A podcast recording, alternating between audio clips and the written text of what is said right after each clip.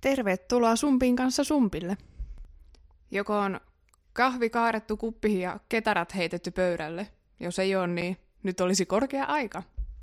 Siis mulla oli pitkään hirveä ongelma se, että nämä mun jaksojen käsikirjoitukset oli ihan järkyttävää sillisalaattia, ja mä en saanut tehtyä näille jaksoille mitään selkeää runkoa tai koko tälle sarjalle, mutta tänään istuin aamupäivällä bussissa ja katselin ikkunasta ulos ja yhtäkkiä siinä kesken bussimatkan tipahti päähäni aha-elämys, että ei jes, nyt mä tiedän, millä tyylillä mä toteutan tämän mun ekan tuottiksen Sumpi kanssa Sumpilla podcastista. Yes, nyt flow with the call. Mainittakoon se vielä ainakin kertaalleen, että en ole psykoterapeutti enkä psykologi tulevaisuudessa kyllä.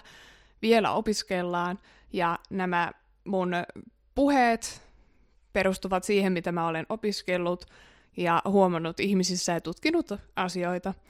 Eli jokainen sitten voi itse harkita, että uskooko yhtään, mitä mä sanon, pistääkö hautumaan mitään mieleensä. Että ihan kuunnelkaa ja fiilistelkää. Sukelletaan heti siis syvään päätyyn. Ja haluaisinkin tänään puhua sellaisesta asiasta kuin periytyvistä traumoista. Kuulostaa oikein kevyeltä ja kivalta. Törmäsin tähän aiheeseen ensimmäisen kerran vuosia sitten Tinder-treffeillä. Jep, jep. Kyseessä oli herra, joka opiskeli yliopistossa ja oli lähtenyt tutkimaan tätä asiaa ja puhuttiinkin sitten tästä asiasta pitkään ja hartaasti ja jäi kyllä hautumaan mieleen ne asiat sen jälkeen.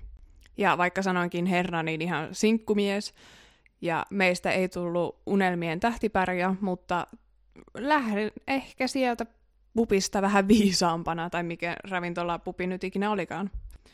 Hän puhui mulle siitä, että meidän sukupolvessa edelleen vaikuttaa sodan aikaiset traumat. Ja traumathan on siis periytyviä. Ja silloiselle minälläni, minälleni, joka olin ö, 21 mahdoin olla silloin, se kuulosti jotenkin tosi kaukaiselle, että sodasta on niin, kuin niin pitkä aika, että miten niin kuin munkin sukupolvi voi vielä kantaa niin kuin sieltä asti tulleita traumoja. Ja puhuttiin myös siitä, että montako sukupolvea mennään vielä eteenpäin, että nämä traumat todennäköisesti periytyy, niin hänen mukaansa on erittäin mahdollista, että vielä niin kuin meidän lapset perii jotain, ainakin trauman rippeitä. Sehän olisi ihan täydellistä, jos eivät, mutta todennäköisyys sille, että meidän sukupolven lapset saavat vielä jotakin sodan aikaisia traumoja itselleensä periytyvänä, niin näin todennäköisesti tulee tapahtumaan. Siinä kohtaa tutkijasieluni heräsi eloon ja aloin aluksi ihan tietoisesti pengastaa asioita ja myöhemmin huomasin, että tämä asia seuraa mua muutenkin. Vaikka mä en edes haluaisi enää tutkia asiaa, niin se on kyllä tullut tässä niin kuin joka vuosi useina hetkinä. Olen törmännyt uudestaan ja uudestaan tähän aiheeseen. Tähän kohtaan haluan jakaa tarinan, jonka kertoi minulle mies, joka on, syntynyt sillä lailla, että hänen, hän oli niin kuin lapsi, kun sota oli, ja hänen isänsä oli sodassa, ja selvisi siitä hengissä, ja palasi sitten sodan jälkeen kotiin. Ja hän alkoi sitten kertomaan tätä tarinaansa minulle kahvikupin äärellä. Hän heti alkuun totesi tomerasti, että sodasta ei palannut yksikään mies terveenä, ja eikä siinä, että fyysiset vammat olisi jäänyt vähälle, vaan ne henkiset sairaudet, traumat, kaikki ne. Hän kertasi siinä omaa lapsuuttaansa, että hän oli aika pieni, kun isä palasi sodasta, ja hänestä heti huomasi, että niin kuin menneeseen ei ole enää palaamista, että mies on mennyt kyllä sisältä rikki. Ja siinä ei mennyt sitten kauaa, kun viinapiru tuli tupahan.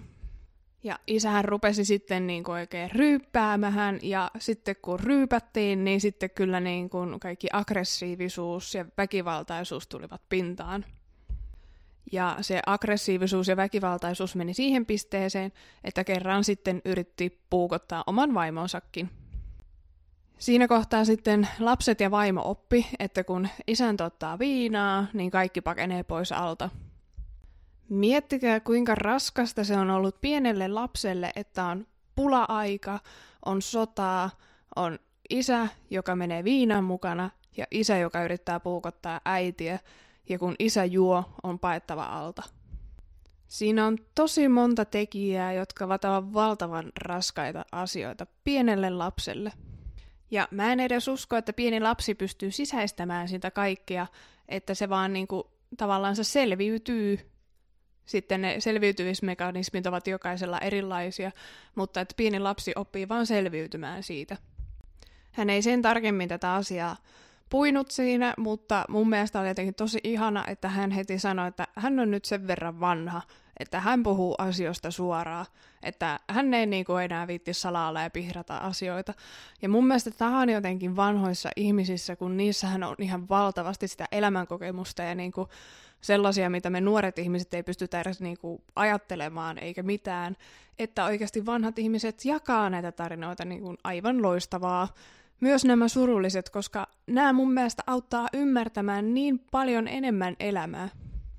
Ja mulla on varmaan yhteistä vanhojen ihmisten kanssa siinä, että no mä olen tällainen oikein supervanha sielu, mutta se, että mä oon kyllä tähän ikään, op- ikään mennessä oppinut puhumaan suuni puhtaaksi. Ei sitten sen tarkemmin keskustellut esimerkiksi hänen ja hänen äitinsä välisestä suhteesta, mutta sehän on ihan julkisesti tiedossa, että sota-aikana niin naiset ovat joutuneet kokemaan ihan valtavasti, että heillä on ollut aivan järkyttävä iso taakka harteilla, koska he ovat pitäneet huolta niin kuin lapsista ja kodista, ja voi olla, että mies ei ole ikinä palannut rintamalta, että sehän on ollut naisilla ihan hirveätä niin kuin selviytymistä, että pysyy kersat hengissä, ruokaa pöydässä ja niin kuin, ei tule mitään tenkkapoota. Niin se, että paljonko sinne kotiin on jäänyt rakkautta, että on niinku, ihan varmasti on ollut erilaisia perheitä sota-aikana, mutta niinku tässäkin tapauksessa mä mietin, että isältä nyt ei ole varmaan mitään kovin suurta rakkautta, ei ole varmaan pidetty sylis ja kehuttu kauhiasti, mutta sekin, että onko sitten äidin, äidinkään puolelta tullut lapsille mitään sen suurempia rakkauden osoituksia, vai ollaanko siellä vaan niinku selviydytty päivästä toiseen. No, aikaa kuluu ja nämä lapset, jotka ovat paineet sodasta tulleet, tullutta isäänsä, joka on ollut aina juovuksissa, he ovat kasvaneet, nämä lapset siis ovat kasvaneet aikuisiksi ja perustaneet oman perheen. Niin se, että näillä ihmisillä on taustalla vain se sota-aikainen lapsuuden koti, että minkälaisen niin kuin kodin he ovat pystyneet antamaan omille lapsilleensa – ja mä uskon, että vanhemmat aina yrittää parhaansa, että tässä myöhemmin, kun puhun paljon vanhempien lasten välisestä suhteesta, niin en todellakaan halua moittia vanhempia, vaan tuoda esiin uusia ajatusmalleja, mutta tämä, tämä mun podcast-sarja ei ole tarkoitettu vanhempien moittimiseen. Ja jos mietitään sitä aikaa, että fyysinen kuritus on ollut vielä tosi jees, ja ennen vanhaa on eletty ajatuksessa, että lapsia ei saa liikaa kehua, ettei niistä tulisi ylpeitä. Tämähän on ihan hupun pupun puppua, mutta täytyy muistaa, että tuohon aikaan sehän on ollut totisinta totta, että on oikeasti ajateltu, että kun antaa vähän risusta persille ja ei liikaa kehu, niin hyviä lapsia kasvaa. Ja sitten taas aikaa kuluu ja sitten me ollaankin nyt siinä pisteessä, että esimerkiksi nyt mun vanhempani saavat lapsia, eli nyt mennään niin kuin sinne sukupolveen, että nämä ihmiset, jotka ovat syntyneet vaikka nyt siellä jossain 60-70-luvulla, että he saavat sitten omaa perhettänsä.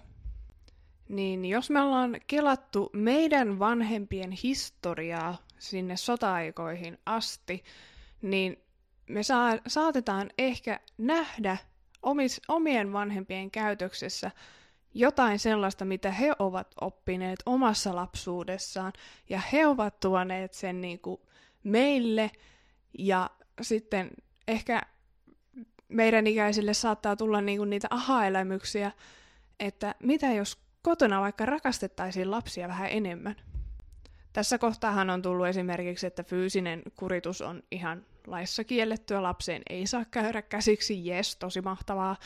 Ja sitten se, että kyllähän me ollaan alettu pääsemään sellaisesta niin kuin irti, että jos lapsia liikaa kehuu ja hoivaa, että niistä tulisi jotenkin niin kuin ylpeitä, niin onneksi siitäkin ollaan pääsemässä ylitse ja ohitse tästä ajatusmallista. Mutta jos me ei käsitellä näitä asioita, niin me viedään nämä asiat taas eteenpäin meidän omille lapsilleensa. Ja nyt tämän seuraavan lauseen aikana mä tiedän, että mä hyppään nyt todella, todella, todella isoisiin saappaisiin, kun mä sanon tämän ääneen, mutta silti rohkenen sanoa tämän ääneen, koska mun mielestä tässä piilee vaan pala jotain totuutta. Mä öö, äänitin tämän samantyylisen puheen joskus Instagramiinkin. Eli mä olen sitä mieltä, tai haluaisin haastaa kaikki tällaiset parikymppiset ihmiset, joilla ei ole vielä omia lapsia, että ennen kuin hankkii lapsia, niin käsittelisi omia traumojansa, mitä on tullut elämässä ja mitä on niinku perittyjä, että oikeasti rohkenisi seisomaan itsensä edessä ja ehkä vähän pohtimaan, että mi- mitä on historiassa tapahtunut, mikä näkyy edelleen tässä päivässä, ja mitä asioita ei haluaisi viedä omille lapsillensa. Ja tämä on tosi iso lause, koska se sisältää sen, että meidän jokaisen tulisi tiedostaa oma käyttäytyminen. Ja siinä kohtaa, kun me aletaan tiedostamaan, että miksi me toimitaan, miksi me tehdään näin, niin se saattaa olla ihan hirveän kivuliasta ja raastavaa käsitellä niitä asioita. Mä silti kannustan kaikkia käsittelemään omia haavojansa ja suosittelen erittäin vahvasti kyllä, että psykoterapia kannattaa hyödyntää ja erilaisia terapiamuotoja ihan kokemuksen syvällä rintaäänellä. Itse olen ainakin saanut niin paljon apua psykoterapiasta ja vyöhyketerapiasta, että niin kun en voi edes kuvitella minkälainen apu siitä on ollut, että sä saat puhua jollekin ja sulla on tukena joku ihminen, joka myös käsittelee näitä asioita sun kanssa ja tukee sua siinä projektissa.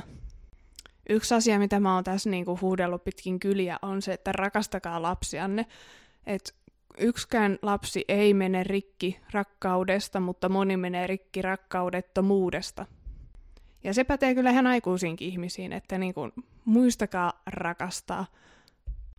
Ja se syy, miksi mä halusin lähteä nyt niinku näin kauas so- sota-ajoille on se, että niin kuin meidän käyttäytymismallit, niin ne saattaa tulla oikeasti aivan tajuttoman kaukaa, mitä ei ole kukaan vaan stopannut missään vaiheessa, nostanut tietoisuuteen, käsitellyt niitä ja muuttanut omaa toimintatapaansa paljon paremmaksi itselleen ja muita kohtaan. Esimerkiksi tuo, että isä tulee sodasta ja alkaa juopottelemaan, niin siitä lähtee kyllä semmoinen tapahtumasarja, että kun hänen lapsensa eivät opi välttämättä näyttämään tunteitaan, ja sitten kun nämä lapset saavat lapsia, niin kun sielläkään ei ole sitä isähahmoa, joka näyttäisi tunteitaansa, niin eihän nekään opi. Esimerkiksi poikalapset eivät näe isänsä koskaan tunteilemassa, niin onhan se hirveän vaikea sen poikalapsenkaan oppia sitten näyttämään tunteita, jos kotonakaan ei ole kukaan niitä näyttänyt, tai ehkä äiti, mutta isä ei. Ja tämä niin kuin jatkuu ja jatkuu ja jatkuu. Ja jos mietitään niin kuin äitien puolta, niin se, että kun naiset ovat vaan selviytyneet sota-ajasta sille, että huolehditaan lapset, pidetään kotipystyssä, se periytyy se sama toimintamalli heidän lapsilleen ja taas heidän lapsilleen, niin että meidän monen nykypäivän naisen takana saattaa olla edelleen se sama sota-ajan nainen, joka selviytyy ja yrittää pitää kaiken pystyssä. Se, mikä tekee nykypäivästä aivan mahtavaa, on se, meillä ei ole sotia, meidän ei tarvitse enää olla niitä isiä ja äitejä ja perittyjä näitä toimintamalleja, jotka yrittää pitää kaiken pystyssä, vaan nykypäivänä meillä on ihan täysin oikeus näyttää tunteet, ne vaan pitää opetella näyttämään. Meillä on ihan täysin oikeus olla naisia, jotka viettää vapaa-päivää, jotka jätkää, jät, jättää tiskit hetkeksi likoamaan. Niitä naisia, jotka ei välttämättä pyykkää joka päivä, ja maailma ei kaadu siltikään. Mutta nämä kaikki vaatii vaan sen tiedostamista, että miksi me toimitaan näin, ja sen asian hyväksyminen, että niin kun, eihän meidän tarvi olla enää niitä tunteettomia, tai niin kun, ei nyt tunteettomia, mutta esimerkiksi niitä miehiä, jotka eivät näyttäneet tunteitaansa, ja niitä kaiken kestäviä naisia, että se aikakausi loppui jo. Nykypäivänä on ehkä vähän se, että meillä ei ole vieläkään oikein semmoista yhteiskuntaa, missä nähtäisi oikein niin kuin mahtavana piirteinä esimerkiksi miesten herkkyyttä tai naisten semmoista ei niin suorittavaa roolimallia. Ja vaikka olisikin saanut lapsen ja sen jälkeen hoksaa, että hei, että niin kuin, mistähän nämä mun käyttäytymismallit johtuu, niin ikinä, ikinä, ikinä ei ole liian myöhäistä lähteä selvittämään ja tutkimaan itseään ja pohtimaan, että mistä mun käyttäytyminen johtuu.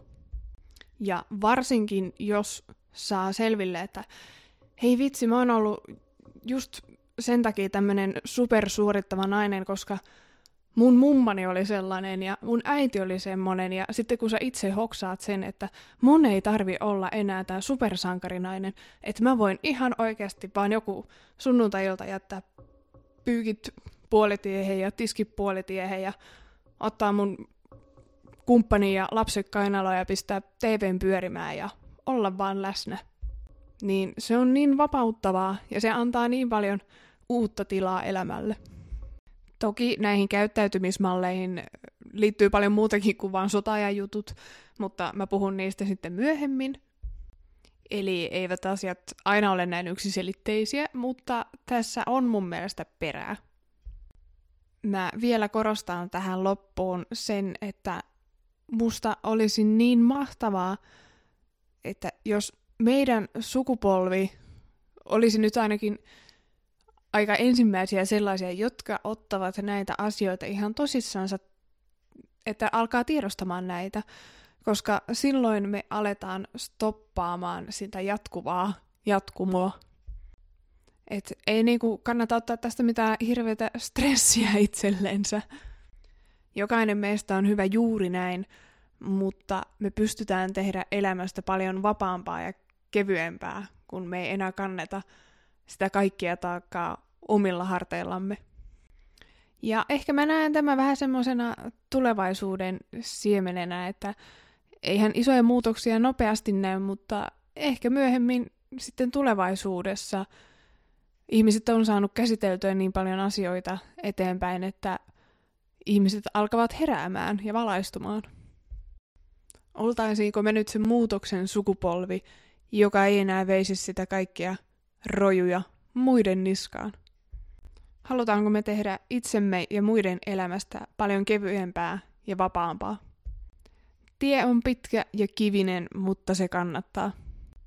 Ja kannattaa muistaa se, että yksin täällä ei ole kukaan. Apua saa aina. Jos joskus tuntuu, että tällaiset asiat vie liikaa mukanaan, niin sanokaa rohkeasti jollekin, että vitsi mä haluaisin puhua. Mua vaivaa joku. Älkää jääkö tällaisten asioiden kanssa yksin. Ja muistakaa olla empaattisia muita kohtaan, koska me ei ikinä voida tietää, mitä muu käy tai toiset käy läpi. Muistakaa rakastaa.